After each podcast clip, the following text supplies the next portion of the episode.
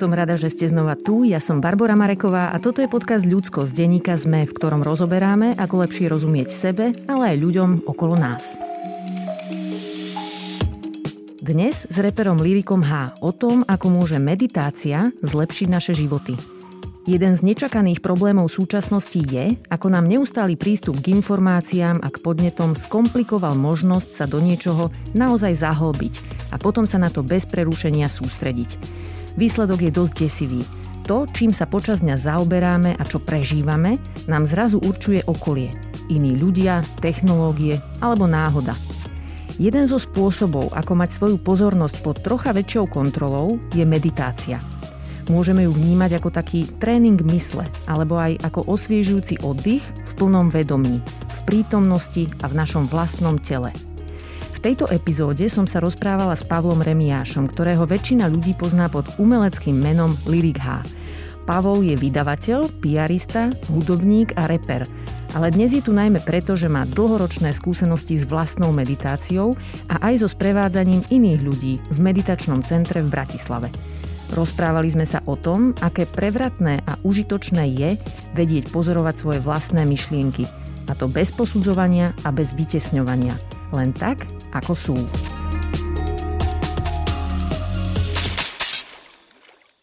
Pavol, vítaj v podcaste Ľudskosť. Ahoj, ahojte. Ja sa považujem v meditácii za takú, nazvem to, pokročilú začiatočničku. Začala som meditovať pred pár rokmi s prestávkami a tak poctivejšie ju praktizujem asi tak necelý rok, ale už som teraz v tejto fáze dosť nadšená z toho, ako to funguje. Takže začínam mať aj také zľahka pokročilejšie otázky a chcela som sa rozprávať s niekým, kto je v tejto téme o kúsok ďalej a budem dúfať, že vy, ktorí nás počúvate z tejto konverzácie, si odnesiete aj niečo užitočné. Pavol, povedz nám na úvod troška o sebe, lebo ty si bol novinár a dokonca som sa dočítala, že aj túto v Smečku je to tak? Povedz viac. Áno. No som chlapec zo sídliska z Prievidze, ktoré sa volá Zapotôčky a nejakými zhodami okolností som sa ocitol v Bratislave na pomery Prievidze Veľkej Bratislave a študoval som tu žurnalistiku. Teda pokúšal som sa ju študovať. Nejak sa to podarilo dokončiť tú školu, lebo som sa venoval mnohým iným veciam, okrem e, chodenia na prednášky a učenia sa na skúšky. No Napríklad? a nejak sa to podarilo. Bú, to rôzne veci. Napríklad sme hľadali samých seba. No, to je jedno, plakali sme sa, chodili sme na pivo, flákali sme sa, experimentovali sme s rozšírenými stavmi vedomia, ale inak sme okrem toho inak sedávali aj pravidelne meditku, to si uh-huh. musím, musím povedať a máme z toho niektoré veľmi zábavné historky. A potom som sa dostal, e, keďže bolo potrebné sa živiť niečím, tak som sa dostal do SME. Potom ale som na chvíľku skočil do rozhlasu, do E, Rádia Devín a nakoniec som opäť skončil v SME, ale okrem toho som ešte predtým bol v trende. Mm-hmm. Takže som si to celkom dal, tú žurnalistiku a celkom fajne ma aj vycepovávali rôzni kvalitní žurnalisti, takže si myslím, že to bolo veľmi prospešné. O čom si písal? Je to dosť zaujímavé, že mne prischla taká téma, keď som bol v trende a v SME, že ekonomická žurnalistika so zameraním na IT. To sú dve oblasti, ktorých sa skoro vôbec nevyznám, ale vtedy som pochopil, že keď človek teda zamaká a objaví sebe toho žurnalistického ducha, tak môže o tom písať. Čo bola nejaká tvoja obľúbená reportáž? Čo, my sme raz pamätáš? robili mm, s mojim nevlastným bráchom sme robili jednu veľkú reportáž o tom, ako sa e, mrhá peniazmi pri informatizácii štátnej správy. Aha, to bola to... väčšiná téma a tá téma je stále väčšiná. Áno, išla som to práve povedať. Prečo si odišiel zo žurnalistiky? Asi som bol príliš lenivý na to, aby som ne, neuveriteľným spôsobom makal za obmedzené finančné prostriedky v obrovskom tempe a vyvolával to vo mne dosť veľké stresy. Mm-hmm. A prišiel okamih, kedy som si povedal, že OK, tak ja asi, ja asi od toho odstupujem, ale nikdy som ani neprestal úplne využívať skills, ktoré som sa naučil ako novinár. A dnes robíš čo? Dnes robím rôzne veci, okrem toho, že sa venujeme vydavateľskej činnosti s dvomi kamošmi Volá sa to Ursa Minor, to vydavateľstvo je maličké. A popri tom robím PR na voľnej nohe, pokiaľ sú eticky čisté, uh-huh. ale vo veľkej miere, pokiaľ nie je pandémia, alebo teda nezabraňujú tomu pandemické opatrenia, tak e, sa venujem koncertovaniu.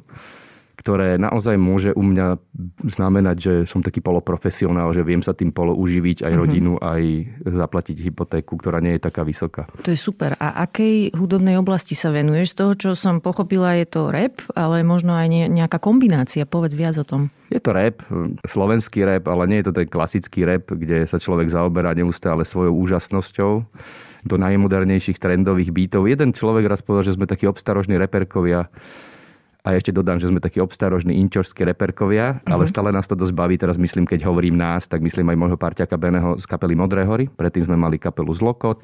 Mám aj solo, vystúpenia a projekty. Takže stále sme nejak hrali keď sa uvoľnili opatrenia a bolo to veľmi fajn. Ja som si troška prečesala internety pred týmto rozhovorom a tam som videla, že keď si bol dieťa, tak si si fičal aj na trash metale. To potom ako došlo k tejto výmene za rap? Tak ono, to boli vždy také trochu urbanistické subžánre, čiže hip-hop a punk a trash metal, alebo povedzme metal, hardcore a podobné veci sa dosť prepletali na tých uliciach, mm-hmm. či už v New Yorku, ale už potom samozrejme aj na Slovensku. Nebolo to nikdy vzdialené až tak veľmi. Hm? Ja som rada, že to hovoríš, lebo ja som ako tínedžerka mala rada rock, aj metal, ale aj napríklad sa mi páčil, že Tupac Shakur. Keď som bol na strednej škole, tak sme vydali cez oficiálne vydavateľstvo SQ Music, ktoré vydávalo Sensus, uh-huh. tak oni vydali náš album, ktorý sa volá e, Kompromis a my sme boli kapela jednotka slovenskej starostlivosti v 97. Uh-huh. Ešte rok predtým, ako vyšli legendárne trosky, ale popri tom som počúval Doors a bol som Aha. akože nezávislák. Takže hej, naozaj hej, hej. je možné všetko. Jasné. Tak poďme k tej meditácii. Ako si sa k nej dostal ty? Ja si myslím, že to bolo už keď som bol dieťa, potom som na to zabudol, uh-huh. lebo som sa začal venovať iným veciam, jak sa začala prebudzať sexualita v puberte a podobné veci. Ale naozaj si myslím, že to bolo, keď som bol dieťa. Lebo e, pamätám si veľmi dobre, veľmi silne, silné, hlboké okamihy, veľmi takého vnoru do takého ticha, ktoré je okolo mňa, z ktorou som sa potom zase vynoril a išli sme hrať futbal. Ale toto sa mi stávalo, alebo keď som šiel s otcom na huby po hore, tak ma všepohotilo niečo, čo bolo úplne že kompletné. Mm-hmm. Alebo ako to nazvať, ten život sa nedal oddeliť ja od toho života a podobne. A to si myslím, že je veľmi, veľmi meditačná záležitosť a to je v skutočnosti meditácia. Potom som na to zabudol a potom som sa na to, to, k tomu dostal cez knižky a asi sa mi oživili tieto okamihy, lebo keď som zavrel oči obratil som pozornosť dovnútra, obyčajný akt, ktorý neviem prečo nerobíme všetci častejšie, tak som zistil, že tam okrem toho všetkého titerného, lirikovsko-palinkovského, rozmaznano naštvatučko, neviem akého frustrovanučko, potešeného, je aj nejaký priestor, ktorý ťažko identifikovať, že či som ja alebo nie som ja. Hej. Ja som meditáciu objavila vďaka knihám od zahraničných lekárov, taká nuda troška. A som robila v televízii politické, ekonomické spravodajstvo, ale taká moja srdcovka bolo zdravotníctvo. Takže som si veľa čítala aj v posledných rokoch o téme mentálneho zdravia a meditácia tá sa spomína hádam v každej knihe, ktorá nejako súvisí s mentálnym zdravím. Čiže u mňa to bolo vyslovene vďaka medicíne založenej na dôkazoch, ale viem, že časť ľudí k tomu dospeje aj inými cestami, že napríklad je im blízka spiritualita alebo nejaké východné učenia, čo je za mňa tiež úplne legitímne. Boli v tvojom živote možno aj nejaké konkrétne témy alebo nejaké problémy, ktoré si chcel adresovať prostredníctvom meditácie? Vzhľadom na to, nechcem zachádzať nejaký, do nejakých detajlov, ale áno, nebolo to u mňa ideál.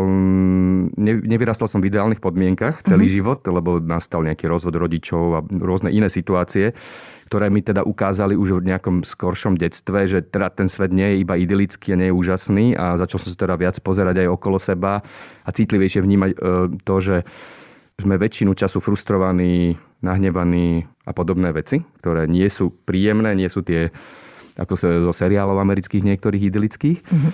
Čiže toto mohol byť jeden z elementov.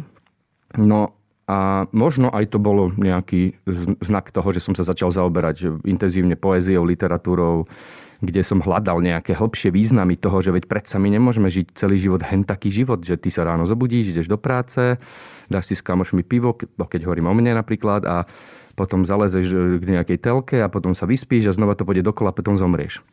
Takáto predstava ma desila mm-hmm. a preto som začal hľadať niečo, čo my sme začali potom nazývať s kamošmi, s ktorými sme meditovali E, presah.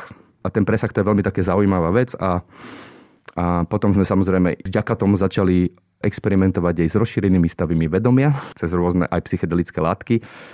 a to tým vôbec neobhajujem, myslím, že by to nikto nemal robiť, pokiaľ nie je na to pripravený, ale tak sa spustili rôzne procesy, až sme dospeli k tomu, alebo ja, že meditácia je úplne najlepší spôsob, ako poznávať ten tajomný presah uh-huh. toho, čo život je. Ešte k tým psychadelikám, ono teraz je aj množstvo zaujímavých výskumov. Lekári, aspoň teda americkí, čo čítam, sa venujú tejto téme, čiže niekedy musím urobiť epizódu aj o tomto. Je to veľmi zaujímavá záležitosť. Dobre, ale ešte mi povedz teda, že pomohla ti tá meditácia v nejakých konkrétnych veciach? Ako by si to opísal, že v čom bola prínosná pre teba? Ty si spomínala, že sa venuješ meditácii nejaký kratší čas, ale pravidelne a ja som sa teda, ja sa venujem meditácii nepravidelne, ale dlhú dobu. Je to asi mm, kľudne 20 rokov, možno aj viac. Uh-huh. Lebo sme sa vždy obtierali o... Podľa mňa sú to tzv. suché metódy, ktoré nie sú ezoterické, práve kvôli tomu, že môžu veľmi zavádzať a môžu poskytovať ako keby možno iba takú barličku, ktorá nie je ani skutočná a nevyžadujú skutočné úsilie takej tej brutálnej pravdivosti voči samému sebe, keď sa človek pozrie dovnútra. Pomohlo mi to e, prejsť e, všetkými možnými moj, mojimi démonmi, ktorých som mal alebo mám, tak, že ma nepohltili. Uh-huh. To je mhm. veľmi dôležité, pretože keď si pozrieme, ako vie ničiť život človeku, napríklad alkohol, alebo hnev, alebo sexuálny chtíč, pozrime sa na to. Hej? Ľudia sa rozvádzajú, ľudia sa nenávidia, ľudia sa zabíjajú, ľudia končia ako trosky. Ľudia si totálne ničia život a potom zomrú. Čiže myslím si, že meditácia, a to teraz asi mnohí z poslucháčov môžu uznať, že je veľmi dôležitá vec, že mi naozaj pomohla, aby som sa um, nenastúpil ani na jednu z tých vln, ktoré ponúka tento život v podobe aj takýchto našich nedostatkov, ktoré nás môžu požuť a zničiť nám život. Čiže to je mhm. jedna vec. Druhá vec je, že v nejakom už takom zrelšom veku, ak to tak môžem nazvať, mám 43, môžem spokojno, so spokojnosťou zatiaľ povedať a trikrát klopem na drevo, že mám relatívne normalizované harmonické vzťahy so svojimi najbližšími. To nie je bežná vec. Hej, nie je. Pokiaľ som mal z nejaké spory, verím v to, že sú vyriešené a ne, nepoháňa ich nenávisť, ktorá je slepá. Uh-huh. To je podľa mňa veľmi veľký benefit. Hm. Za tretie, nemyslím si, že podlieham automaticky rôznym autoritám a vzorom čo je obrovská vec, pretože to vytvára veľmi veľký priestor na jednanie za mňa samého. Mm-hmm. Ďalej, je to veľmi bazálny alebo základný pocit príjemnosti. To znamená, že ja mám pocit, veľmi mi príde pravdivý, e, môže si to každý overiť, či kecam alebo nie, že obyčajné bytie alebo život ako taký je vo svojom základe príjemný. Hej. Čo je v tomto svete plnom utrpenia tiež veľký benefit. A za štvrté, mi to pomáha robiť e, to, čo mám rád a v čom sa chcem aj živiť a podobne, ehm, nevytvárať si rozpor medzi tým, že ja to nechcem robiť, ale musím si zarábať peniaze a podarilo sa mi asi podľa mňa zharmonizovať to, že robím, čo ma baví a zarábam si tým aj peniaze, čo je obrovský benefit tiež. Mm-hmm. Ak toto nestačí niekoho presvedčiť, tak ja už neviem naozaj čo. tak ja poviem aj nejaké svoje zážitky. Mne to napríklad pomohlo znížiť potrebu reagovať na veci len preto, že ich niekto vyslal môjim smerom. Kedy si sa mi napríklad zdalo, že keď niekto napísal nejakú sprostosť na Facebooku, tak je moja povinnosť s tým niečo urobiť. A je dosť oslobodzujúce, že teraz viem, že fakt nemusím. A zároveň mi to ale dalo aj schopnosť byť bližšie k iným ľuďom. Neviem, či to dáva zmysel, ako keby znie to rozporuplne, ale keď to chcem, viem byť bližšie k iným ľuďom, viem ich lepšie vnímať, počúvať, byť prítomná a aj zraniteľná, keď to treba a povedať im o sebe pravdu, byť autentická v tej komunikácii. Ako to máš ty? Je to ako keby som hovoril o sebe, v tomto prípade tiež. A e, popri tom, ako aby som nevyzeral ako niekto, kto tu beha na obláčiku 10 cm, meditácia pre mňa neznamená, že zrazu sa stanem nejakým od života odtrhnutým človekom. Všetky to nedostatky, ktoré existujú, mám, povedzme, len ich inak vidím. Uh-huh. Čiže vidím u mňa aj moju prchkosť, rýchlu reaktívnosť a možno aj trochu neurotizmus a niekedy samozrejme, že sa naštvem ako blázen. Ale toto som si tiež uvedomil, že sa mi to stalo sam, mimovoľne. Hej. Lebo tie zmeny, keď človek sa venuje nejakej praxi, nahliadaniu do seba, nezaujatého, čo môžeme nazvať meditáciou, zmeny sa dejú mimovoľne, bez násilia, bez toho, že by som si ich vykonštruoval. A v tom je to geniálne a úžasné, až zázračné podľa mňa. A presne toto sa mi stalo. Ja som sa dosť vypol ako z týchto vecí. A keď reagujem, tak sa snažím hrať so sebou sám hru, že reaguj slušne. Uh-huh. Hej, hej, hej. Nie vždy sa mi to podarí, ale reagujem veľmi málo kedy tiež. A ja sa ešte tak aj snažím najprv vcítiť do toho druhého človeka. Keď na to reagovať chcem, najprv si predstavím, že čo asi ten druhý človek rieši a či by som to za istých okolností nevedela pochopiť. A väčšinou to viem pochopiť, som zistila. A ja som ešte aj mala také nepríjemné špirály, nazvem to, že strategizovania. Psychológovia by ich nazvali, že úzkostné špirály, čo u mňa vyzeralo asi tak, že nastane nejaká zložitá situácia a e, ja ju nedokážem prestať riešiť. Neviem si oddychnúť od takého ako keby strategizovania, hľadania riešení. A toto zvyklo byť pre mňa veľmi vyčerpávajúce a meditácia je jedna z vecí, ktorá mi v tom veľmi pomohla. Takže keď e, začnem cítiť, že táto špirála prichádza, tak sa viem uzemniť a je to aj dokonca taká celkom dobrá prevencia tých špirál. Čo sa deje vtedy v tej špirále, ak môžem aj ja položiť otázku? V tej špirále sa deje to, že hľadám riešenia a na každom je nejaký problém. Čiže sa cyklím medzi nimi, vraciam sa od jedného k druhému a vždy tam vidím nejaký problém, nejaký blok. Tomu rozumiem, ale že keď sedíš, čo, čo, čo sa deje? Lebo tá špirála sa nejak rozbieha, mm-hmm. tá myseľ nejak funguje. Hej. A teda keď, sedí, keď si sa ako keby nejak medituješ, takže čo sa deje? Potom Aha, keď meditujem, no. uh-huh, rozumiem. Pre mňa je zaujímavé na tej meditácii, že ako keby vrátim sa do svojho tela.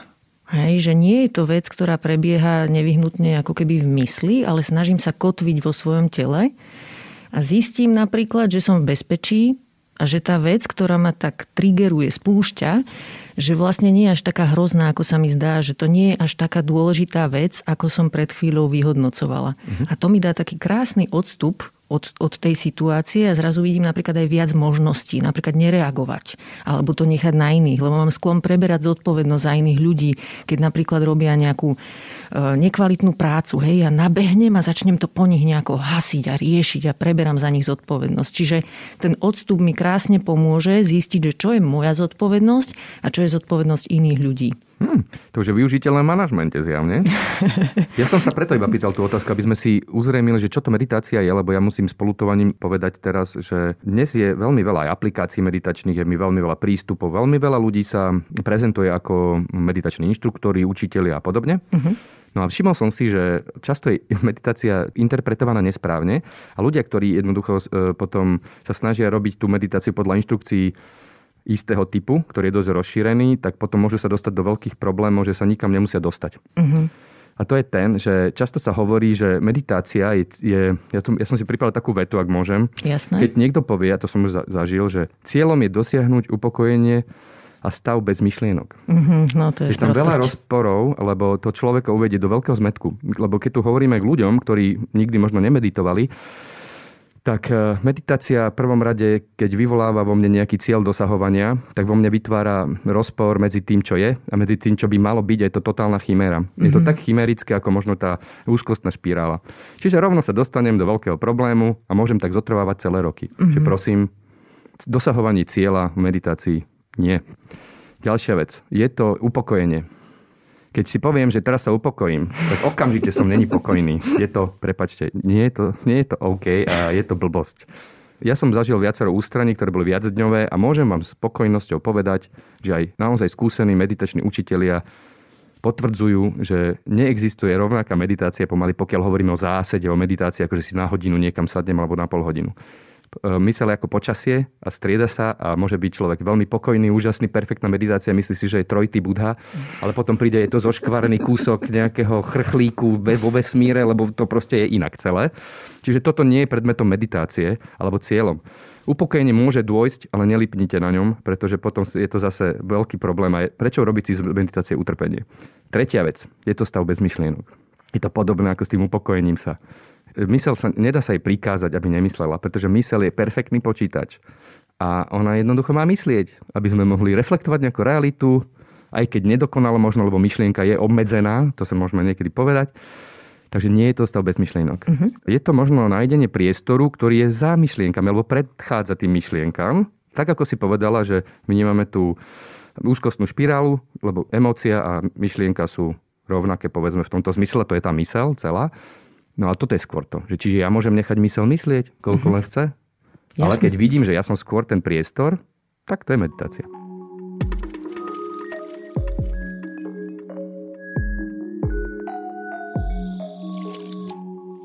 Myslíš si, že nám meditácia môže pomôcť zmieriť sa s neistotou a s tým, že nad vecami nemáme kontrolu niekedy? Opäť je to možno otázka toho, ako vidím procesy mysle, lebo to je základom meditácie. Znie to hrozne, vidieť procesy mysle, ale je to veľmi dôležité, pretože v istom zmysle môžem neistotu vnímať ako absolútny fakt. Môžem to pochopiť intelektuálne, ale môžem ho žiť ako absolútny fakt, pretože tam je emočná zložka tej neistoty. To sú Hej. možno strachy, anxiety a podobne. A určite áno. Lebo Um, najprv mne príde to, aspoň teraz hovorím o vlastnej praxi, že neistota v živote je fakt. Mám deti.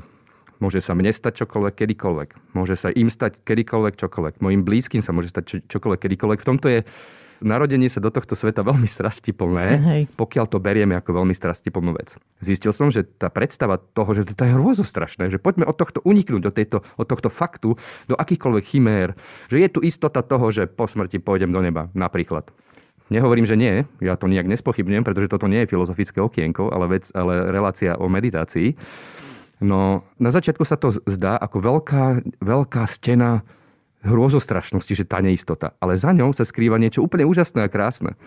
Čiže aj meditácia je vlastne veľmi zaujímavá v tom, že mnohé veci, ktoré sa nám zdajú ako, že sú veľmi hrôzostrašné, sú v skutočnosti len takou chimérkou, za ktorou je slniečko a jeden príjemný pocit uvoľnenia, že dobre, tak tým pádom sa nemusím zaoberať asi 560 miliónami vecami. Hej. To znamená, že vypnem, že 20 podprogramov v mojom operačnom systéme, ktorý sa volá moja hlava, a zistím, že som ľahší. Nedávno sme sa v tomto podcaste rozprávali e, s teolo, alebo vyštudovaným teologom Jankom Markošom o smrti. Že aj smrť nám dáva vlastne veci troška tak viac do perspektívy a umožňuje nám vyberať si priority v živote a selektovať, že čo je pre nás dôležité, ak ju nevytesňujeme zo svojho uvažovania.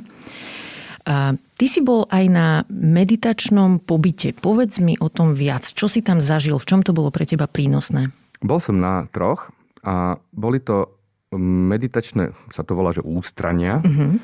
v štýle vypasána. Prosím vás, nezlaknite sa toho slova.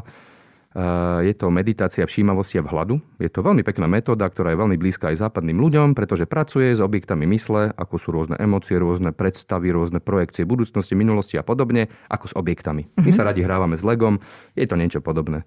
No a existujú také možnosti, tú, tú, tú, túto možnosť mi ponúkla moja kamarátka, veľmi dobrá meditátorka a inštruktorka meditácie, skutočná. Ja som Laigon, je skutočná a ona mhm. sa volá Maja Nováková a viedla meditačné centrum Place, ktoré uh-huh. teraz nefunguje, ale je napojená vlastne na tú organizáciu, ktorá sa venuje vypasanie, volá sa SATI, Slovakia. Ak by to niekoho zaujímalo, pokojne sa na nich obráťte, sú veľmi super a môžete si vyskúšať túto meditáciu. A boli to ja neviem, asi 5 dňové. Oni väčšinou bývajú trojtýždňové, ale nemali sme na to čas, uh-huh. tráviť tak veľa priestoru alebo času. No áno, a deje sa vlastne to, že natvrdo človek sedí od rána do večera s tým, že sa strieda sediaca a stojaca meditácia, ale hovorím, že toto je iba metóda. To neznamená, že nemôžete meditovať pri umývaní riadov, k tomu sa možno dostaneme, mm-hmm. alebo nemôžeme meditovať pri umývaní riadov alebo pri strážení detí. Ale toto je veľmi, by som povedal, laboratórna forma, ako si tú meditáciu vyskúšať, ako funguje mysel. A človek má perfektné podmienky na to, aby videl, čo sa v tej hlave deje, čo sa deje v emóciách, čo sa deje s telom, a popri tom sa nekomunikuje a dodržiava sa tzv. ušlachtilé ticho. Je to fajn, lebo človek stále zostáva, aj keď prestane sedieť, alebo ide sa naobedovať, osprchovať. To je milión činností, kde stále môže udržiavať pozornosť. Uh-huh. Toto sa deje niekoľko dní. A nie všetci to úplne vždy dajú. Mm, vždy sa nájdú ľudia, ktorí odídu, pretože mali možno nejaké iné očakávanie od tej meditácie a zistili, že stretli iba, iba seba. Neexistuje nič iné, iba ja a ja pri reálnej skutočnej meditácii. A to môže byť aj náročné stretnutie pre niektorých ľudí. Uh-huh. Ináč, ja som na takomto pobyte nikdy nebola, ale prečítala som pár kníh od ľudí, ktorí boli a každý hovoril o nejakom momente takej krízy na tom pobyte. E, mal si také niečo ty? V čom to spočívalo? Nikdy som nemal chuť odísť, ale myslel som si, že sa zoškvarím a upálim sa a odstrelím si hlavu, lebo to bolo neskutočné. Ale vedel som, že, že to prejde. Uh-huh. To som niekde hlboko v sebe vedel, ale e, zistil som vďaka tomu, že čo tá mysel dokáže. Hovorila si o anxietickej alebo úzkostnej špirále. Tak na takýchto ústraniach sa môže stať, že človek dokonale uvidí, že ako ten proces prebieha, ale zároveň uvidí, keď prejde tú hrôzostrašnosť toho celého, že je to chiméra. Mne sa stalo to na prvom ústraní, že prišla na mňa obrovská úzkosť a obrovský strach. A nedalo sa toho zbaviť nejako. Pokúšal som sa, cítil som, že dobre, toto je asi márne. Lebo ako čo som sa viac snažil od toho utiecť, od tej anxiety, tak ona sa ešte stupňovala. Bola nekonečná, bola bezodná a bola, no, nikdy neskončí, som si myslel. Tak si hovorím, že dobre, kašlem na to. Tak zostanem žiť celý život v tejto obrovskej šialenej úzkosti. To som si vtedy myslel, že to je tak navždy to zostane, mm-hmm. lebo sa to maximálne rozbehlo. Moja mysel začala tejto anxiete, tejto úzkosti dávať rôzne prívlastky. To bol bazálny pocit, ale napríklad vtedy myslím, že čerstvo vyhrali, fašisti sa dostali do parlamentu. Tak tomu priradila vlastne, že to bude asi preto. Mm-hmm. Že čo všetko to môže znamenať, keď budú mať moc a tak. Potom si zistí, že to není to. Že to je niečo iné, že sa bojím neviem čoho iného, tá mysel. Alebo povedzme ja v tomto prípade. Nakoniec som zistil, že veľmi silným vyvieračom tejto úzkosti je to, že ja zomrem. Ale mňa už ani prestalo zaujímať, že ja zomrem fyzicky ale že zanikne to, tie moje spomienky, to, čo som ja, ten Palino, čo dosiahol tie úspechy a všetko toto, že sa to celé rozloží, že to proste nevyhnutné. A mal som pocit, že každým krokom už už zomriem. Toto sa mi dialo asi dva dni a potom to odišlo. Mm-hmm. Ale videl som, ako to funguje. Čiže keď príde akýkoľvek typ anxiety teraz v mojom bežnom živote, tak viem asi, aké špecifikum to je a chápem podstatu tých procesov. Toto som sa ťa chcela spýtať, že či to má nejaký taký dlhodobý pre teba efekt, že sa vieš vrátiť k nejakému silnému somatickému zážitku z toho pobytu, že si tam takéto čo si zažil, z čoho vieš čerpať dodnes, keď sa k tomu vrátiš. Neviem, či by som úplne referoval o tom, že to je ako keby zážitok, ktorý bol v minulosti, ale viem lepšie reagovať na to, čo sa deje práve teraz. Uh-huh. Lebo je úplne prirodzené mať predsa úzkosť, lebo žijeme vo svete, ktorý nás často veľakrát ohrozuje a ešte existuje tá vec, ten angst, taký ten, že strach o osud sveta. Je to uh-huh. úplne prirodzené. Kto to nemá, je podľa mňa robot. Ide o to sa nenechať ním pohltiť. A toto to pomáha. A tie ďalšie pobyty, tie boli v čom zaujímavé? Keďže som prekonal asi v istom zmysle veľkú anxietu, ktorá sa spája podľa mňa so strachom zo smrti v tej základnej báze, tak prišla na ran iná sranda. A to bola sexualita. Uh-huh musím povedať, že naozaj mnohé zásedy som absolvoval s erekciou, pretože vo mne sa vyvolávali, že obrovské erotické scény. Každá jogínka, ktorá sedela tam, tak by mohla byť moja nevesta.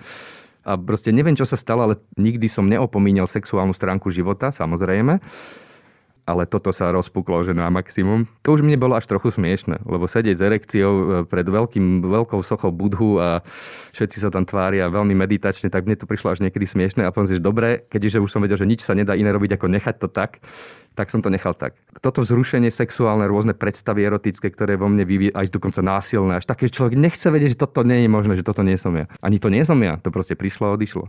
Bolo to šialené, ale nechal som to tak a do toho sa nabalovali rôzne romantické predstavy, ako by som z nieko, niekoho nabalil si a tak. A proste strašne veľa vecí. Ako ženatý muž sa mi to stalo. Ako ženatému mužovi, šťastne ženatému. Čiže to bola moja ďalšia téma. Tiež to odišlo. Veľmi pekné. Aj si to hovoril manželke potom, hej? hej Lebo teraz Myslím, asi počúva, nie? Hovorím asi, si, hej. bude počúvať. Ak nie, tak som niečo opomenul a teraz si to vypočuje. Dobre, Ale myslím, ten... že to nevyvolá krízu v našom živote. OK. A ten tretí pobyt? Tretí pobyt bol integrovaný a zaujímavý. Aby sme tu nehovorili iba o tom, že, že meditácia je iba peklo. To nie je pravda. Tretí pobyt bol v znamení istej vyrovnanosti, že tá meditácia tak šla tak sama. V pohode. Nebol žiaden problém Nebolo žiadny pocit dosahovania. Neboli tie predstavy rôzne, čo to znamená byť osvietený, čo to znamená byť oslobodený. No toto všetko prestalo. Prestali koncepty a nastávali isté stavy, ktoré sú s meditáciou spojené a to sú stavy tzv. pohrúženia. Sú rôzne názvy pre toto, pre v rôznych e, kultúrach alebo v rôznych vetvách tých meditačných. To je naozaj ten stav, kde není to myslenie. Ale nedá sa vynútiť. Oni nastávali, keď som sa na všetko absolútne že vykašľal. Uh-huh. Bez dosahovania. To pohruženie je veľmi príjemné, je to úžasné, je to niečo, kedy človek už naozaj nevie úplne povedať, že či to ja je oddelené od sveta, od sveta, alebo či vôbec existuje, alebo či som len život sám. To sú také tie kategórie, ktoré už len verbalizáciou niečoho neverbalizovateľného. A to bolo veľmi pekné tiež.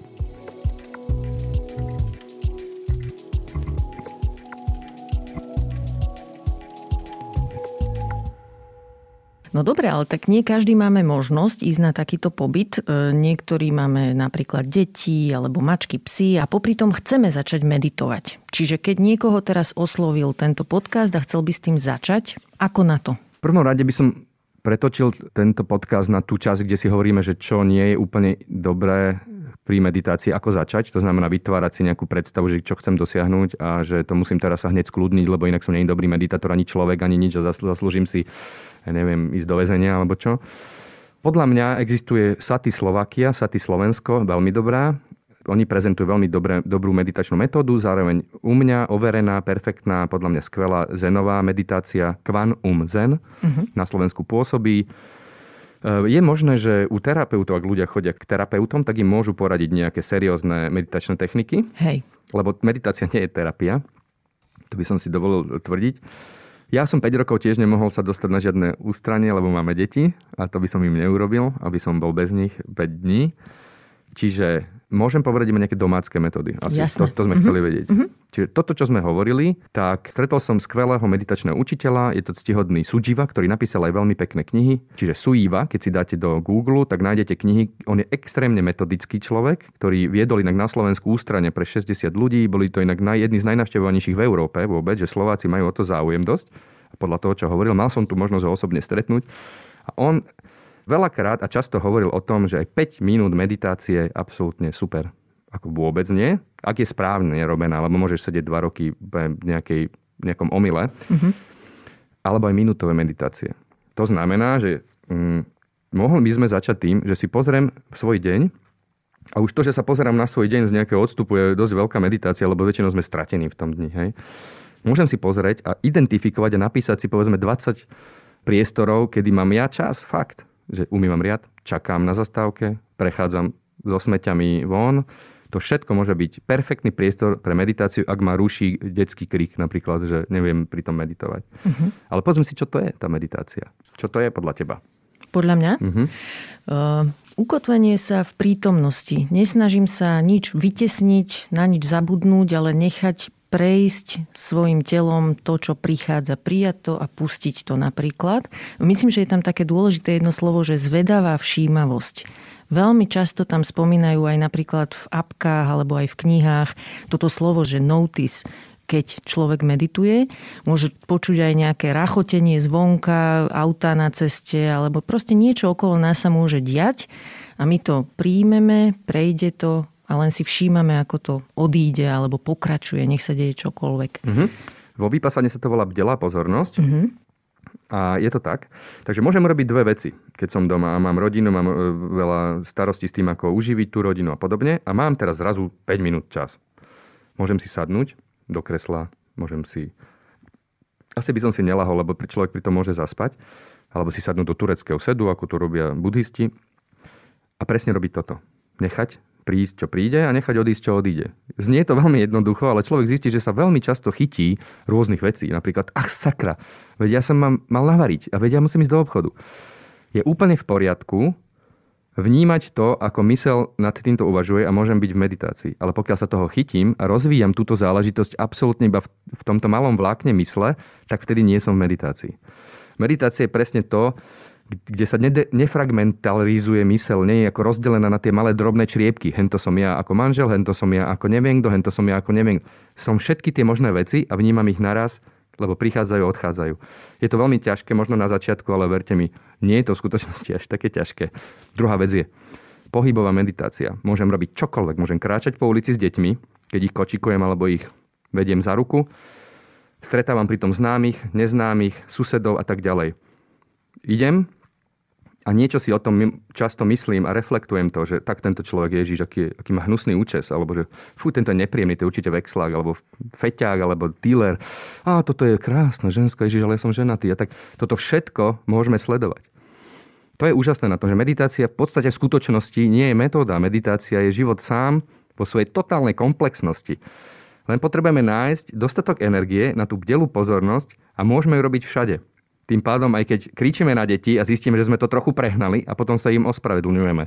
Celý tento proces môžeme vnímať. To znamená, že ja vnímam, čo sa deje vo mne, čo sa deje vonku a akú reakciu vo mne vyvoláva to, čo sa deje vonku. Znie to zložito? Sa ma pýtaš.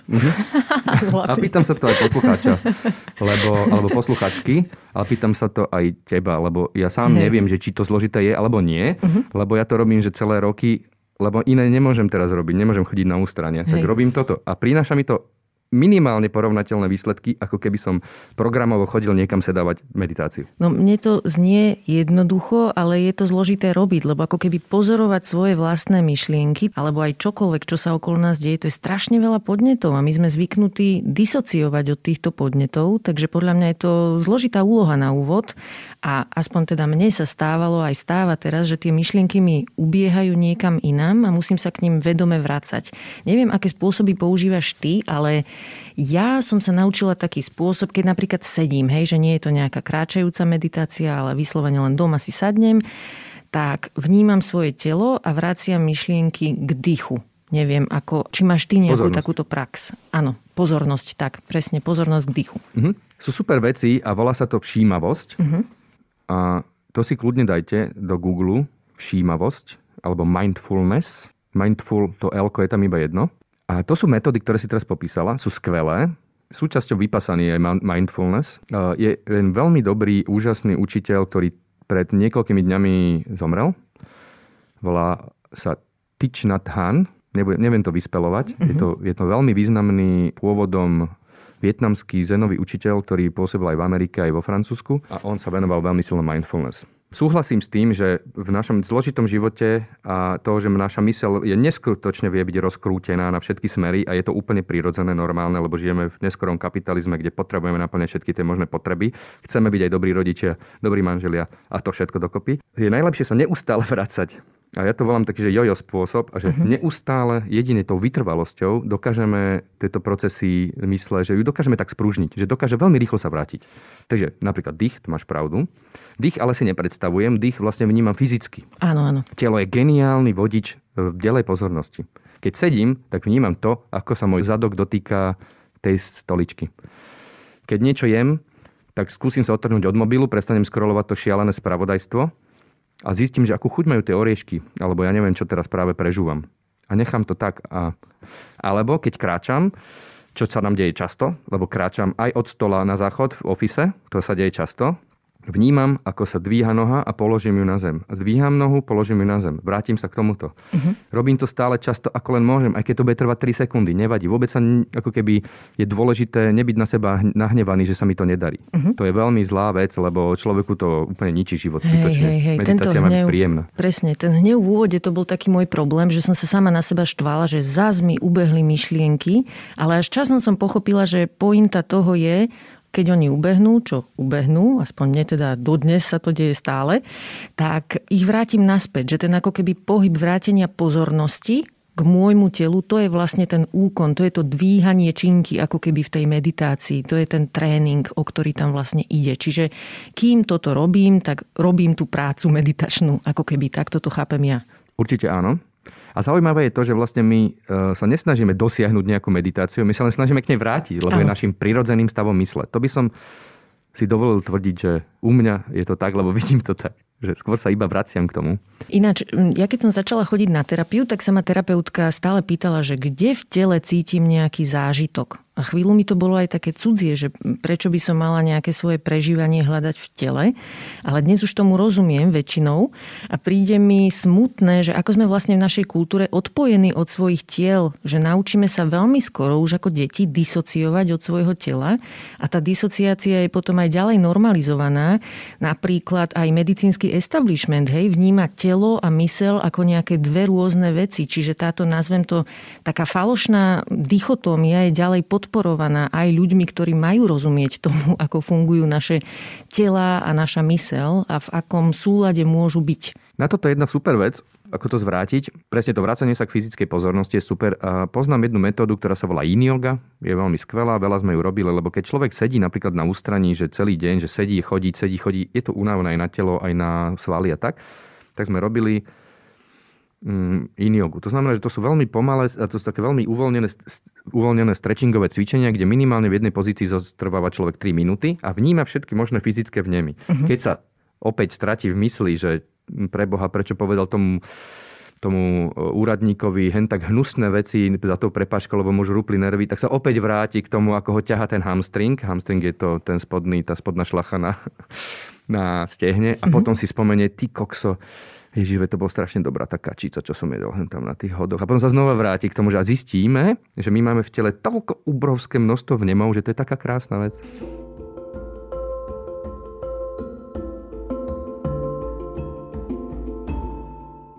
Čo hovoríš ešte na tú chôdzu? Tam sa to ako dá podporiť? Ako sa dá využiť chôdza na to, aby človek zároveň aj meditoval? No, je to presne iba tým, že sa vrátim k tomu prežívaniu chôdze a môžem to vnímať tak, že to je ten, takéto moje lano, ktoré ma kotví a okolo toho sa deje strašne veľa vecí. Pozerám sa na niečo, niečo počujem, milión, milión vecí a nechytám sa na nič z toho. Čiže môže to byť aj chôdza do práce, že Hej. je relatívne rýchle to tempo? No, kľudne, o, tem, o tempo nejde. Uh-huh. O tempo nejde. Akurát rozdiel medzi tým, že keď niekam za hodinu prídem a vymyslel som, že všetky možné veci, a samozrejme, že ako, mm, podľa mojich skúseností, keď vymyslím všetky rôzne veci, tak sa tam otvorí ďalších 560 tisíc rôznych vecí. To je tá špirála mysle. Áno, áno. Tak som stratil hodinu svojho života. Pokiaľ toto nerobím, a nechám tú mysel kľudne si fičať, e, vrácať sa, prichádza. Samozrejme, že môžem priznať nejaké veci, ale nie je toto podstatné. Viem, že sú veci, ktoré ešte presahujú tú mysel, tak som prežil plnohodnotnú hodinu svojho života. Dobre, dám ti ešte nejaké otázky k takým, nazvem to problémom pokročilej začiatočničky. Hej? Že prvá je taká, že keď niekedy meditujem sama doma v tichu, a napadne mi počas toho nejaká super vec, lebo tá meditácia je zaujímavá v tom, že ona ma dostane do takého ako keby iného troška stavu, vedomia, a mám super vtedy keby nápady, že začnú sa rinúť nejaké, nejaké zaujímavé myšlienky alebo riešenia, alebo aj otázky, alebo témy na tento podcast. A zrazu sa dostanem do takého bodu, že keď si to nezapíšem, tak to zabudnem, ale keď si to zapíšem, tak preruším meditáciu a je to celé zle. Čiže čo by si robil v tej situácii? Tak my sme asi dvojičky, lebo mne sa stáva to isté, keďže sa venujem často vytváraniu nejakých vecí, textov, konceptov a podobne. Sú dve možnosti. Buď sa na to buď to obetuješ a zostaneš sedieť, alebo si to zapíšeš. Uh-huh. A ja často si to zapisujem, pravdu povediac, uh-huh. lebo neuznávam úplne to, že chápem, že keď som na ústraní, dodržujem pravidla keď sa sedí, pol hodinu sedí sa, je to jak vojna. Normálne, Hej. myslím na vojne, myslím vojna, kde strieľajú Jasne. granaty. Keď som doma, alebo mám úplne voľný režim a nie som na žiadnom ústaní, tak samozrejme, že hej. Uh-huh. Dobre, apka, áno či nie? Ak nie je zavádzajúca, tak uh-huh. prečo nie? Ale mus, mal by som byť si vedomý alebo vedomá, že ja pracujem sám so sebou, že tá apka nie je to primárne, o čo tu ide. Je Hej. to síce pekné, že mi pomáha, ale moja vnútorná práca je dôležitejšie. To znamená, že opäť, keď stratím tú meditáciu tým, že vymyslím 4 recepty, alebo že vymyslím svoj biznis plán, to nie je meditácia. Ja som skúšala aj meditovať cez apku, ale tam ma trocha niekedy ako keby vyrušuje ten hlas, že v úvode mi to pomáhalo, držal mi nejakú štruktúru ten hlas tej, tej meditačnej session, ale časom som si všimla, že už keď mi to trocha ide, tak mi vstupuje do toho nejaký hlas a proste ma vyrušuje ten človek, ktorý ma má viesť. Čiže je to také napováženie, že možno na úvod fajn, na rozbeh a časom to prestane dávať zmysel. Súhlasím s tým, ja mám jediné moje oficialita ohľadom meditácie je to, že mám od e, meditačného centra Place povolenie e, dávať meditačnú inštrukciu uh-huh. a keď niekto nikdy nemeditoval a reálne si ideme sadnúť do laboratórnych podmienok meditácie, to znamená, že do nejakého sedu, aký človek ľud človeku do, dovoluje v tichu, v bezpečí, uh-huh. nikým nerušený, vždy začnem aj hovoriť. Je to v podstate taký nie je to uzemnenie, ale je to taký body, body scan alebo niečo mm-hmm. také. Áno, že človek áno. sa ako keby Hej. veľmi dobre sprítomní a hovorím áno. o tom, že počúvam zvuky, nenechám sa akože vyrušiť nimi, niečo vidím cez zavretého viečka, nejaké Hej. farby dých, vnímam sadok, vnímam hento, vnímam svrbeniem, hoci čo, da, da, da, celé to prejdeme, uvoľňujeme všetky svaly a to je taká vedená meditácia ako keby, ale potom ja stihnem a nech si to človek už sám akože vypapá, tak, tak povediac. Čiže súhlasím, že to môže byť postupom času rušivé, ale na začiatku to môže byť veľmi upokojujúce pre človeka, lebo naozaj, keď sa do neho nahrnie to, ten, on sám, vlastne tie jeho obsahy, môžu byť rušivé, môžu byť desivé. Hej, ako hej. som sám popísal na svojich ústraniach, že to boli desivé veci. Hej. A to uzemnenie sa to je super, lebo je to dobrý spôsob, ako sa vrátiť do svojho tela. To, čo si teraz povedal, ten body scan, to je vlastne, že ako keby zrazu si všimnem, že koľko vecí vnímam, keď svoje všetky zmysly zapojím, keď si ich pripomeniem, že aj vidím, aj počujem, aj cítim, ja neviem, zem pod sebou a tak ďalej, že to je ten somatický zážitok, ktorý tam je dôležitý. Dobre, teraz ešte symetria tela. Ako dôležité je, ako sedím, alebo čo robím, ležím. Ja niekedy mám tendenciu, že prekrížiť počas toho nohy, potom si hovorím, že to možno není dobré, lebo všade hovoria, že ich mám mať rovno vedľa seba. Čiže čo s týmto? Uh, jeden z mojich, teda ja si dovolím že je to môj učiteľ, tiež už nežije a je to veľký meditačný majster z Indie, Šri Ramana Maharshi povedal, že jediná dobrá pozícia je vnútri, v srdci. Mm-hmm. Znie to trochu možno pateticky pre niekoho, ale tým chcem povedať, že je naozaj absolútne jedno, v akej pozícii človek sedí. Mm-hmm. Ak si niekto myslí, že dosiahne neviem aké budhovstvo tým, že bude sedieť presne ako Budha, bude mať štyri jeho sošky otočené na správny smer, neviem, či úplne rozumie v podstate meditačného úsilia. Mm-hmm Čiže e, ide vždy o to, aj keď sme niekoho usadzali do meditačnej pozície, čo už hovorím, že to, je, to nie je tá samotná meditačná pozícia, lebo môj stav vedomia a moja pozornosť a moja energia, ktorú do toho dávam, respektíve vášeň, to slovo mám veľmi rád, lebo bez nej to asi úplne nejde, lebo je to veľmi zvláštny koniček. je ten rozhodujúci pre moju správnu pozíciu. Pozícia je vnútorná vec. Telo by malo byť v komforte každopádne. Mm-hmm. Myslím si, že by nemalo trpieť veľmi aj keď existujú metódy, alebo existujú stavy, kde sme sa aj bavili o tom, že aj bolesť sa dá meditovať, čo sme teda zažívali, keď sme hodinu sadeli, nechcel som sa pohnúť, mohol som, keby som chcel, ale nechcel som to urobiť a zistil, aspoň som zistil, že čo robí vlastne vnímanie bolesti, zmyslov a podobne, ale neviem, neexistuje správna pozícia v zmysle, že pre teba je asi nejaká správna. OK. A ešte ja sa dám povedz... do plného lotosu, lebo mám veľmi flexibilné nohy, ale to neznamená, že som Čo, lepší. To je, to je ten... To je ten, že eh, úplne prekryžené. Aha. Ale to neznamená, že turecký som... set? Alebo... Hej, ale taký uh-huh. ten úplne totálny. Dobre. Ale to neznamená, že som lepší meditátor. Sú ľudia, ktorí nemôžu sedieť kvôli chrbtu ani poriadne na stoličke a sú perfektní meditátori, hej, takže hej. naozaj to o tom nie. A sú aj ľudia, čo majú nejaké zdravotné obmedzenia, ktoré im znemožňujú nejak si vyberať úplne tú pozíciu, čiže aj tí môžu meditovať. Áno, nie sú absolútne ani trochu ochudobnení. Uh-huh. Dokonca si by som povedal, že ak sú ľudia v nejakej životnej, veľmi zložitej a tiesnevej situácii, môžu vyvinúť oveľa viac energie k oveľa väčšiemu oslobodeniu vlastne, ako my, povedzme, alebo ja človek, ktorý má v podstate všetko, mám, mám absolútne skvelý život a Hej. nič mi nechýba.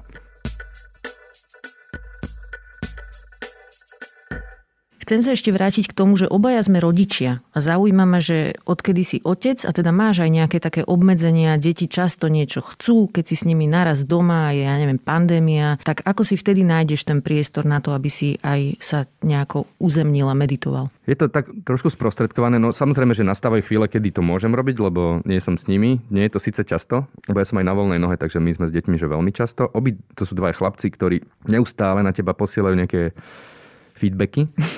Tato, tato, tato, tato, alebo mama, mama, mama, mama. A je to, že stále. Je to fajn, že hovorím si, že OK, keď je to, že 3-4 hodiny, ale keď sa to deje od rána do večera, tak potom človek samozrejme siahne na svoje e, hraničné možnosti toho, že samozrejme je nervózny z toho, môžem už aj narúčať na nich a podobne, čo sa sám potom mám výčitky svedomia a tak ďalej. Tým chcem povedať to, že toto je taká bežná každodennosť, ale keďže som dosť vycvičený asi v tom, že stále si všímať veci, takže si všímam aj toto, všímam si svoje reakcie a zistujem, že všímať sa dajú neskutočné veci, až veľmi drobné nuancy tej, toho, ako funguje tá dynamika rodinných sociovzťahov, psychologických a tak ďalej.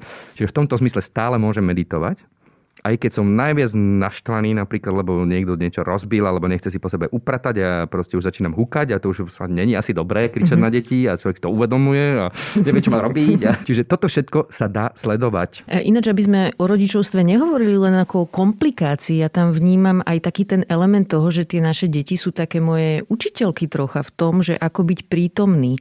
Lebo my dospelí, my žijeme v troška inom móde, máme ciele, nejaké predstavy o tom, čo má byť a ako máme máme sa do budúcnosti posúvať. Často sme myšlienkami v budúcnosti a deti sú v prítomnosti, majú úplne inú agendu a pre mňa je dosť obohacujúce niekedy sledovať, že ako oni fungujú a ako si riešia tu a teraz to, čo chcú pozorovať, čo chcú skúmať, čo sa chcú naučiť od toho, čo sa okolo nich a v nich deje. Áno, naučilo nás to napríklad aj s mojou manželkou presne veľmi pomalá meditačná chôdza, pretože oni keď niekde sa zastavia, a to je fascinujúce sledovať, že tak sa zastavia pri nejakom kríku, zrazu je z toho drak, ktorého dobíjajú a chcú šipkovú ruženku oslobodiť nejakými papekmi a my sa posúvame tak pomaly, že viem, že kým prejdeme nejaký malý úsek, tak to môže trvať naozaj veľmi, veľmi, veľmi dlho mm-hmm. a nám neostáva nič inak teda s nimi byť. Hej. No a popri tom počítam to, koľkokrát impulzívne vyťahnem mobil a začnem scrollovať, tak znova dám do vrecka, povedzme, a vnímam, snažím sa presne vnímať to, že sú tam pri mne a podobne, alebo keď sa chcú hrať. Mne sa vôbec nechce s nimi teraz práve hrať, lebo potrebujem si niečo vybaviť, ale niekedy sa to stane, že sadnem, tak sa snažím byť absolútne tam teda hej, tým pádom. Hej, hej A toto ma to učí presne, že keď no. už tam som, tak už tam mám byť a hotovo. Hej, že tie deti sú vlastne taký nedocenený benefit rodičovstva v tomto smere, ak sme ochotní to vnímať a niečo si od nich aj zobrať, odniesť.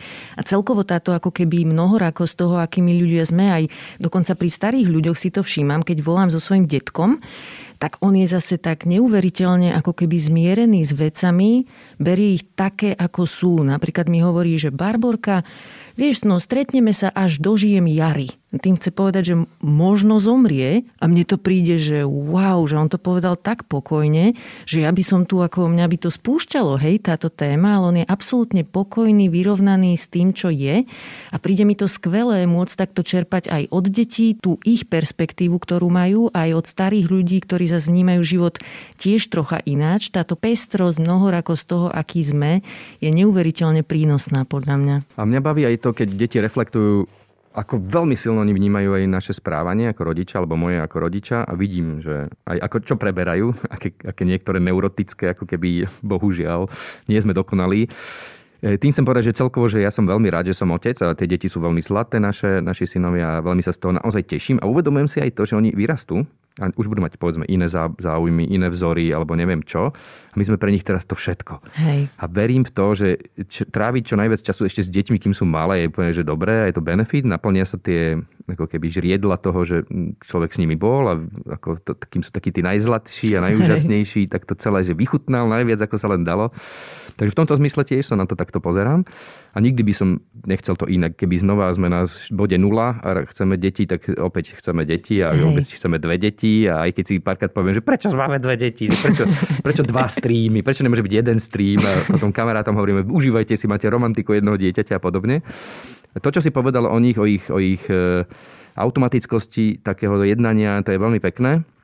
Súhlasím s tým, že človek môže sa od nich učiť a môže to byť aj prax, určite. Napríklad my, oni sa radiť bláznia v posteli, a bí, bijú sa nejaké kung fu a tak. A toto keď robíme, tak zistím, že som sa v tom tak strašne stratil, ako keby som dosiahol vnor meditačný, áno, kde nie sú tie myšlienky.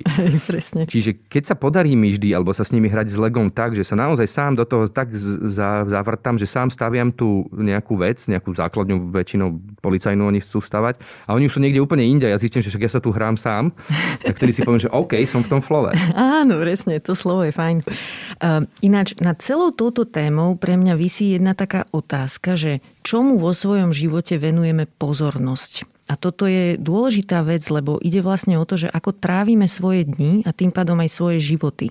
Ty si ako novinár musel byť asi dosť v obraze, keď si ešte písal, takže ma zaujíma, že ako sa zmenilo napríklad tvoje konzumovanie správ, odkedy si mimo médií? Ako sa tebe darí spracovať túto novodobú vec, ktorou je vlastne 24-hodinový prítok informácií?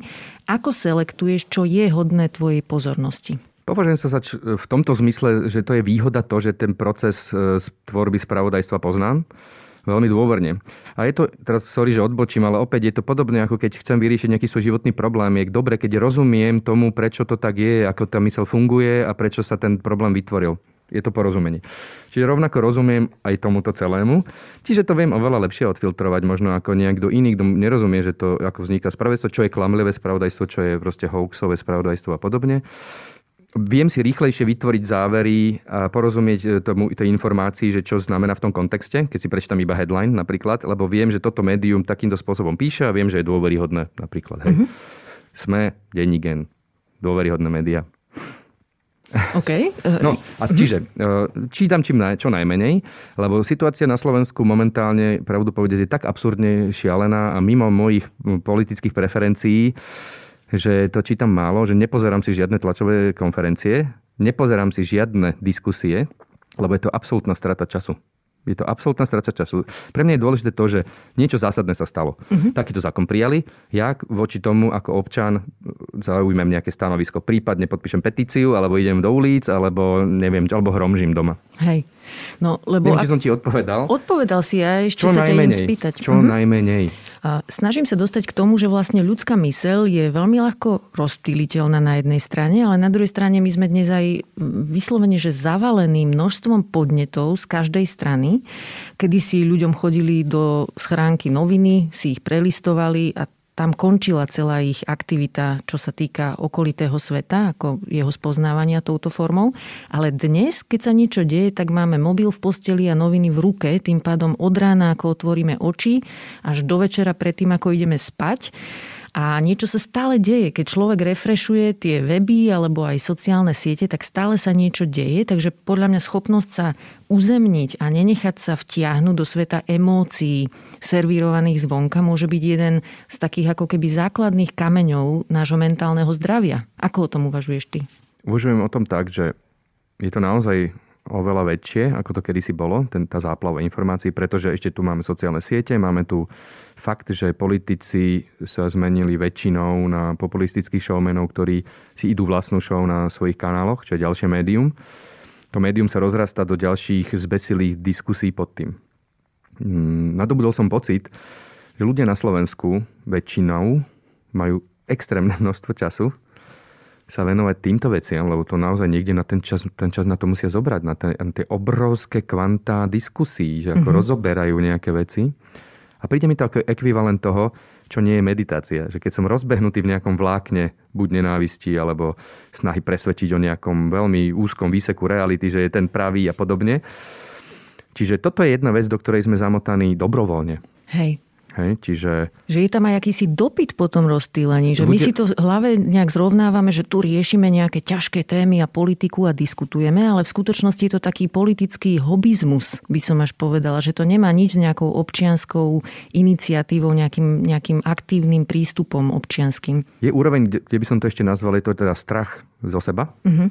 Je to strach z toho, že by skončilo niečo známe, a to teraz citujem Idu Krišnamurtiho, ktorý je bol obrovský, obrovský učiteľ, podľa mňa, tiež zosnulý. Idu Krishnamurti, prosím, nájdete si to, ten perfektne hovorí aj o meditácii a o rôznych aspektoch ľudského života. My sa bojíme, že keď nebudeme udržovať neustále sieť toho známeho, tohto sveta, ktorý je tak uchopiteľný a tak vlastne predvydateľný ako keby, je to v, v príkrom rozpore so životom samým. Lebo keď človek sadne do meditky, vie, že nič sa nedá predpovedať. Taký je život. Život sa naozaj nedá predpovedať. Život No a Krishnamurti povedal, že my sa bojíme toho, že skončí to známe. Ale nebojíme sa toho neznámeho, lebo neznáme samo o sebe vie byť oslobodzujúce, oblažujúce, lebo stále môže prinašať nové a nové okamihy. Mm-hmm. Keď e, venujeme väčšinu, ča- väčšinu času sociálnym médiám, tak tým len zakrývame ten strach z toho, že by mohlo skončiť to známe a mohli by sme sa ocitnúť niečom, kde môžeme povedať, že ja neviem. Mm-hmm. Je to jedna, inak skvelá metóda.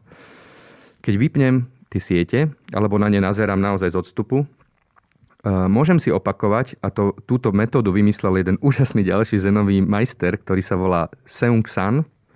Je to zakladateľ veľkej zenovej vetvy e, Kwan Um a tie centra sú aj v Európe. Tak on povedal, že technika neviem. Že môžem hovoriť, že kedykoľvek mi príde nejaká otázka, že Ježiš, že o čom je ten život, neviem. Prečo sa mi neviem? Prečo som urobil, neviem. Stále iba si človek ako odpaluje tú mysel tým, že hovorí neviem, neviem, neviem a ide si mysel neviem. Z mojich skúseností je to neuveriteľne oblažujúce a to oslobodzujúce. ako človek oddychne, keď nemusí vedieť. A vtedy človek pochopí, že ty si to robíš sám. Ale neviem, je jedna úžasná záležitosť. Hej my, keby sme sa vedeli aj na tých sociálnych sieťach povedať, možno založím, založím asi hnutie neviem na sociálnych sieťach, že ja Budem neviem. tvoja followerka prvá. Môžeš sa pridať potom, takže dobre, dobre. toto si o tom myslím. OK, a teraz ešte tak prakticky mi povedz, že pozeráš televízor alebo nejaké newsfiltre odoberáš, alebo ako vlastne konzumuješ správy? Keď tak iba scrollujem obľúbené spravodajské portály, kde uh-huh. si mhm. pozerám headliny a keď je niečo, čo ma zaujíma, tak na to kliknem, prečítam si to, uh-huh. ale vždy len headliny alebo titulky po slovensky. Nemám vôbec žiadnu káblovú televíziu. Uh-huh. Absolútne vôbec nepozerám žiadne tieto kanály. Vôbec nemáme to doma, deťom to nechýba, moja žene to, žene to nechýba. Nemáme ani telku v podstate, máme iba, že cez počítač si pozrieme streamovacie služby a tam tiež musím 20 minút niekedy, keď mám náhodou čas, kde zistím, že aj tak to nechcem pozerať, lebo toto ja mám v hlave, to, čo je v tých seriáloch. Takže ja si to pozriem radšej vo svojej hlave, všetky tieto zápletky, všetky tie veci, kam ma to má naviesť. To by mohlo inak ľudia možno, tiež by to mohlo niekomu pomôcť, že ty máš také seriály v hlave, že nepotrebuješ stále pozerať to niekde v externom prostredí. Môžeš si to pozrieť aj u seba a je to oveľa skvelé, je to skvelé v tom, že človek sublimuje mnohé energie a môže sa cítiť ľahšie vnútri. Ináč... som sa k tomu odbočil, ale že nepozeráme skoro vôbec. Deti dostávajú na prídel pozeranie rozprávok, teraz majú radi e, ninja, korytnačky, a rôzne krásne, inak veľmi krásne animované seriály, ktoré sú na tých známych streamovacích službách, ale dostávajú to obmedzenie a radšej sme vystavení ich neustálemu tato, mama, mama, tato, mama, tato, ako by mali stále pozerať telku, čiže my spolu s nimi tú telku nepozeráme. Uh-huh. Často sme aj ticho, ani nepočúvame rádio. Rádio nemáme že vôbec zapnuté nikdy, žiadne. Uh-huh. Keď tak niečo cez ďalšiu nejakú streamovaciu službu si pustíme nejaké playlisty alebo nejaké hudby, ktoré máme radi ale často máme ticho. Som rada, že to hovoríš a podľa mňa to, čo vlastne aj teraz hovoríme ty a ja, nie je, že máme byť nejakí ignoranti a nesledovať témy, ktoré sú dôležité, ale čo je dôležité, o tom máme my sami vedieť rozhodnúť, že to má byť nejaké kompetentné rozhodnutie, má to byť naša voľba, čomu chceme venovať pozornosť. Nemáme, nemáme byť v tom reaktívnom móde, že refrešujem, scrollujem a stále na mňa niekto hodí nový podnet, ktorým sa teraz idem zaoberať a ma to spúšťa emocionálne a proste už potom ani človek nevie, ktorá téma je dôležitá. Možno by som sa mohol spýtať otázku, že či chcem takto žiť uh-huh. celý život a potom zomrieť. Hej. Tu sa dostávame aj k smrti, lebo to je strašne dôležitý učiteľ. Ja nehovorím, že ja, keď náhodou zistím o týždeň, že mám terminálnu chorobu, aby som nevyzeral, že tu teraz frajerím, že neviem, ako som sa vyrovnal so smrťou. To nehovorím. Možno, že budem vyšilovať a budem veľmi smutný niekde si buchať hlavu o stenu dva týždne alebo aj dlho keď toto zistím. Ale teraz naozaj tá smrť je neskutočne skvelý učiteľ. Chcem mm-hmm. takto žiť a zomrieť? To je Hej. otázka, ktorú si položím, že chcem žiť tak, že refrešujem pokašľané spravodajstvo a nejaké blbé diskusie s prepačením. Nie, nechcem. Takto som prestal fajčiť. Že chcem neustále myslieť na to, že dám cigaretu. Lebo ja mám rád nikotín, je skvelý. Ale toto ma dostalo od toho. Hej, Keď si rozumiem. raz za milión rokov zapálim pri treťom pive náhodou, tak OK, ale že toto ma od toho dostal, že chcem takto žiť. Tak to sú pekné slova na záver. Ďakujem ti za tento rozhovor a na záver sa ťa chcem ešte spýtať to, čo sa pýtam každého hostia, ktorý sem príde, alebo hostky. Máš pre nás tip na nejakú knihu a ty možno aj hudbu, ktorá ťa oslovila a ktorá by sa mohla páčiť aj nášmu publiku? Áno, mám. Teraz tú knihu sa snažím pomaly čítať, lebo väčšinou zaspím unavený po celom dni. A volá, je to od Štefana Cvajga a volá sa to Hviezdne hodiny ľudstva. Je to kniha, ktorá vyšla v 60. rokoch. Či sa dá zohnať, nie som si tým úplne istý, ale aspoň tým pádom to je výzva. Uh-huh. A sú to miniatúry o rôznych na sebe vôbec nesúvis, so sebou vôbec nesúvisiacich udalostí, ktoré podľa Štefana Cvajga, veľkého spisovateľa, ktorý musel utiecť pred nacistami a potom spáchal samovraždu v v exíle v USA, myslím, bohužiaľ, a bol to skvelý spisovateľ, tak e, ktoré udalosti alebo hodiny, ktoré rozhodli vôbec o osude ďalšieho ľudstva, alebo boli veľmi významné a bolo to už, ja neviem, či to bol Georg Friedrich Händel, ako sa vzoprel svojej mozgovej porážke a vytvoril obrovské diela, alebo či to bolo kladenie podmorského telegrafického kábla alebo to, akým spôsobom prehral Napoleon bitku Waterloo. Sú to úžasné veci, ktoré sa oplate prečítať, pretože môžu poskytnť tiež skvelú reflexiu o tom, že o čom život je a niekedy aké malé detaily, ktoré sa týkajú ľudských myslí, rozhodujú o obrovských veciach. Ak Ešte? hovoríme o hudbe, tak e, nie je to vôbec meditatívna hudba ani trochu. Práve naopak nás skôr vráža do, toho, do tej reality toho života a je to veľmi striktná repová záležitosť od repera, ktorý si hovorí nás. Je to dosť taký oldschoolová legenda a urobil nový album, ktorý sa volá Magic. Pridám knihu aj tento album do popisu epizódy, aby ste si to tam mohli nájsť. Toto bol Pavol Remiáš, a.k.a. Lyrik H. Pavol, ďakujem ti za rozhovor. Ja ďakujem vám. Ahoj. Ďakujem, že ste počúvali podcast Ľudskosť o vplyve rodiny a spoločnosti na mentálne zdravie teším sa na vás o týždeň. Nová epizóda vychádza každý štvrtok a nájdete ju v podcastových aplikáciách Apple, Google, Spotify alebo aj na stránke sme.sk. Ak sa vám podcast páči, šupnite nám 5 hviezdičiek, pomôžete nám tým dostať ho k viac ľuďom. Na výrobe tejto epizódy som spolupracovala s Nikolou Šulikovou Bajánovou a moje meno je Barbara Mareková. Ak mi chcete napísať, budem sa tešiť. Moja adresa je ludskost zavináč sme.sk. No a vidíme sa aj podcastovom klube Deníka Zme na Facebooku. Som Jana Maťková a v denníku SME pripravujem spolu s mojimi kolegyňami a kolegami denný podcast Dobré ráno. Prinášame aktuálne témy, ktoré hýbu Slovenskom, ale aj zahraničím. Venujeme sa politike, ekonomike, zdravotníctvu, spravodlivosti, vede či technológiám. Proste témam, ktoré nás dennodenne ovplyvňujú a o ktorých chceme vedieť viac. Podcast Dobré ráno ako vašu dennú informačnú výbavu nájdete vo vašej podcastovej aplikácii alebo na podcasty.sme.sk. HSK.